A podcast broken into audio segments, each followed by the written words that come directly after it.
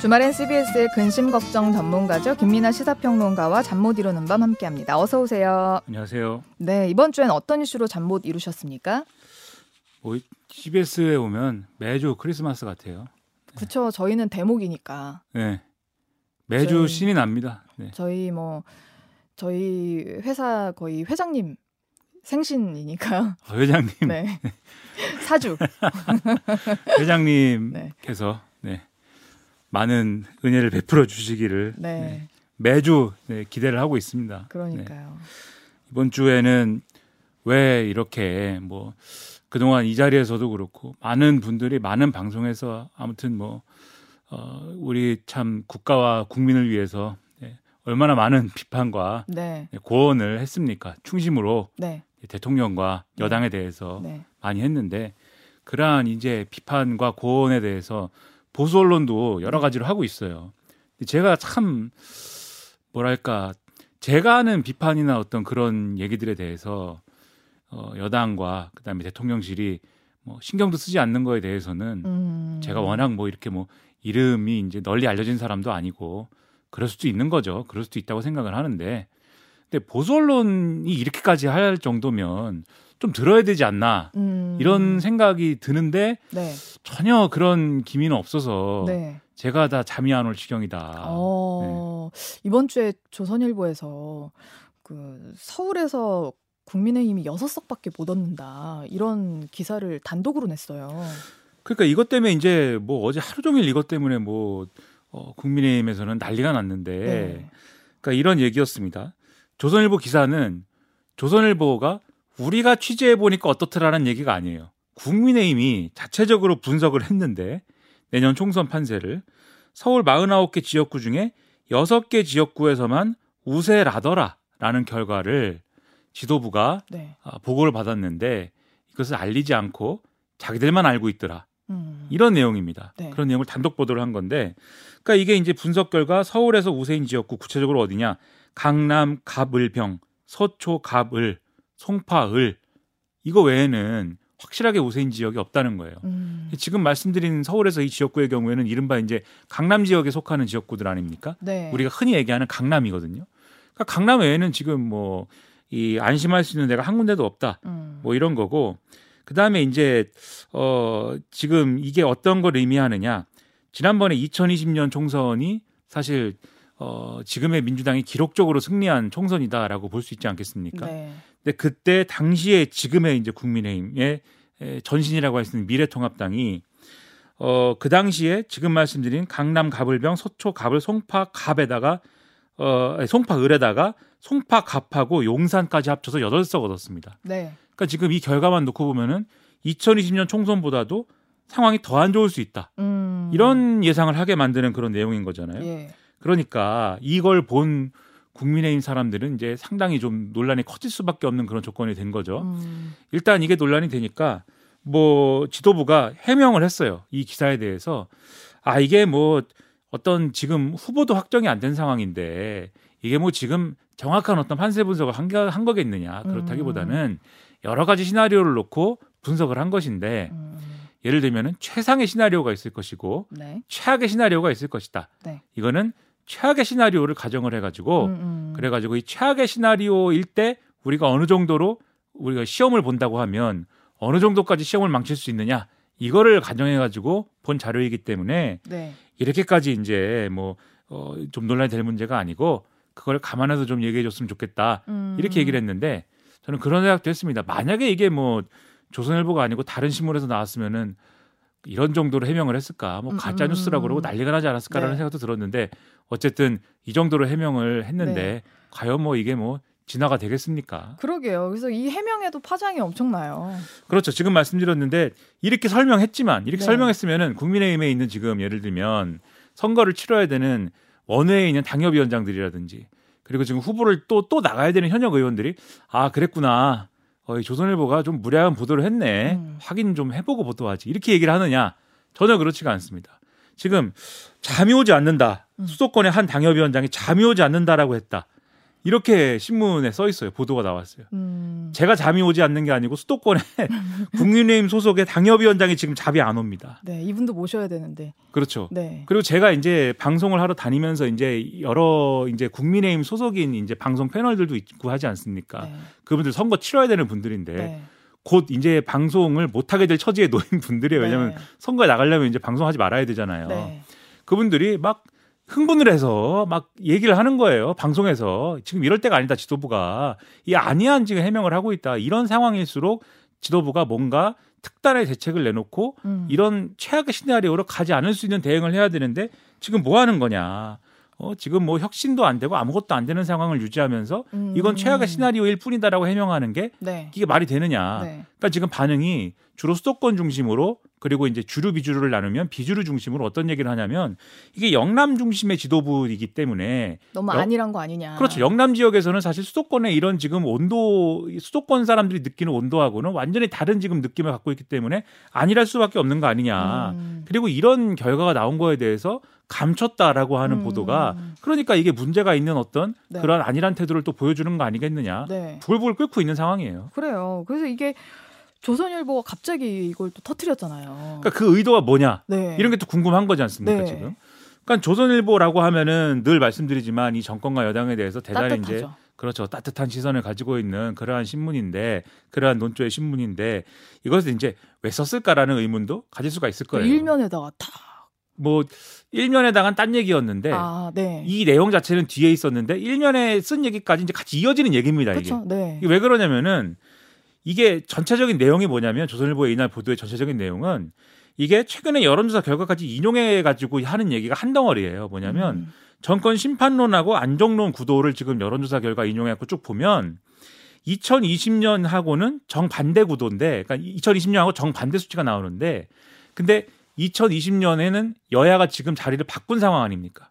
그렇죠? 그때 여당이 지금 야당이고 지금 야당이 그때 여당이잖아요. 네. 그러니까 사실 선거 구도로 보면은 정권 심판론과 안정론의 지금 뒤바뀐 구도가 선거 구도로 보면은 그때랑 선거 구도가 지금이 정확하게 똑같은 거다. 음. 그러니까 지금 만약에 오늘 당장 선거를 치른다고 하면은 2020년하고 선거 결과가 똑같을 가능성이 매우 높은데 음. 그 사실을 여당 지도부가 지금 모르는 게 아니라 음. 우리가 입수한 이 결과를 보니까 이 분석 결과를 보니까 여당 지도부도 알고 있는 것 같은데 음. 그거를 자기들만 봅디다. 음. 이게 이제 조선일보의 보도의 내용의 핵심인 거예요. 네. 근데 이거를 이제 보도한 시점이 8일 날짜에 8일자 신문에 나온 거 아닙니까? 근데 네. 그날이 어떤 날이냐면 그 전날 인요한 혁신이가 우리는 그러면 공식적으로는 뭐 이게 좀 절차가 남아 있긴 하지만 음.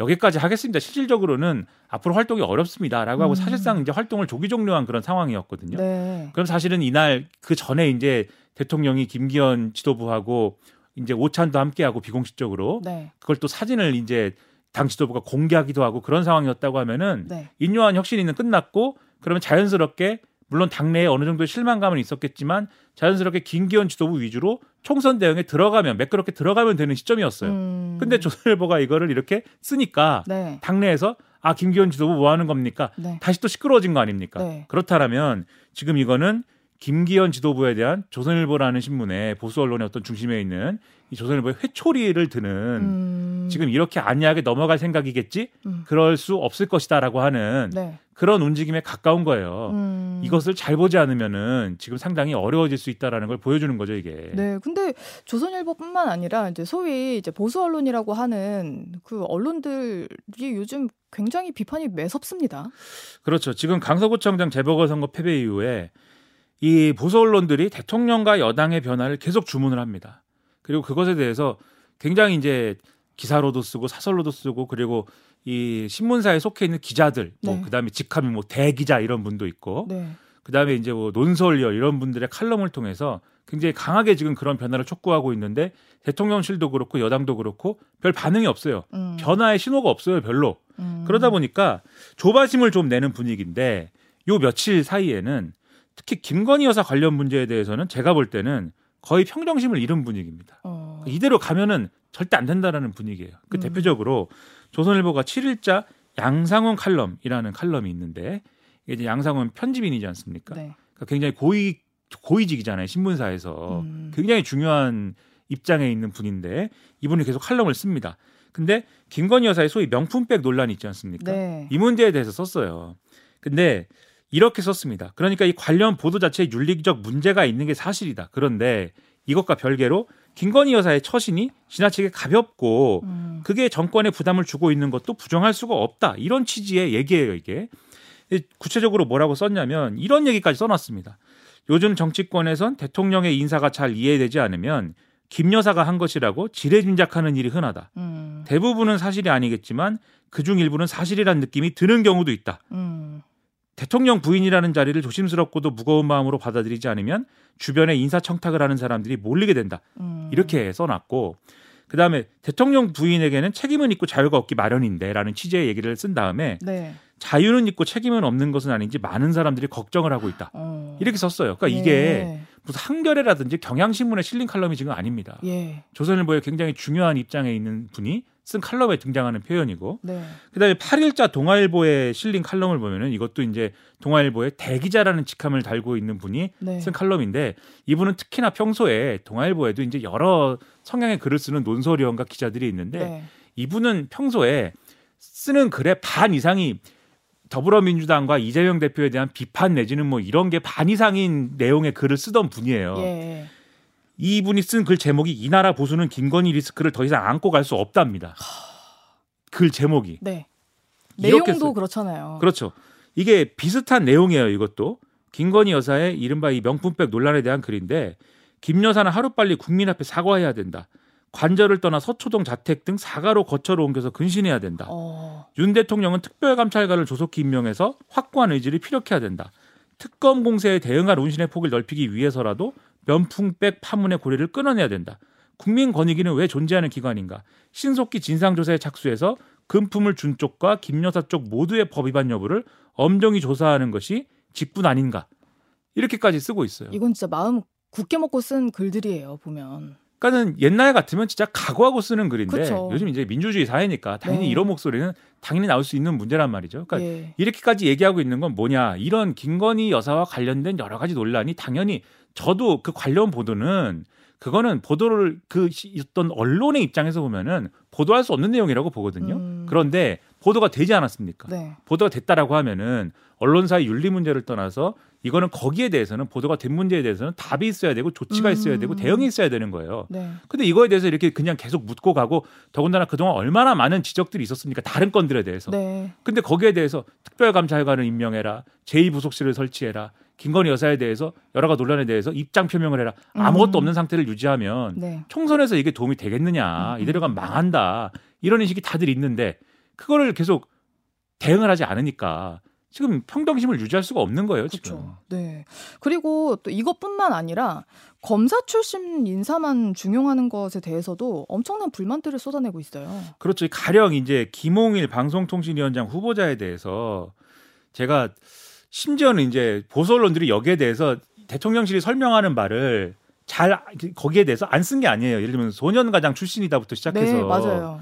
석박지 얘기 이런 거 있지 않습니까? 예. 대통령이 설렁탕 집에 가서 석박지를 보면 김홍일 검사가 생각난다고 했다. 네. 석박지를 담가 먹어야 되는데 고춧가루라든지 이런 게 없어갖고 소금에다가 무만 해가지고 먹었다고 한다. 그렇게 네. 어렵게 살았다고 한다. 뭐 반찬 보면서 생각나는 사람 있어요? 저요? 혹시? 네. 아니요.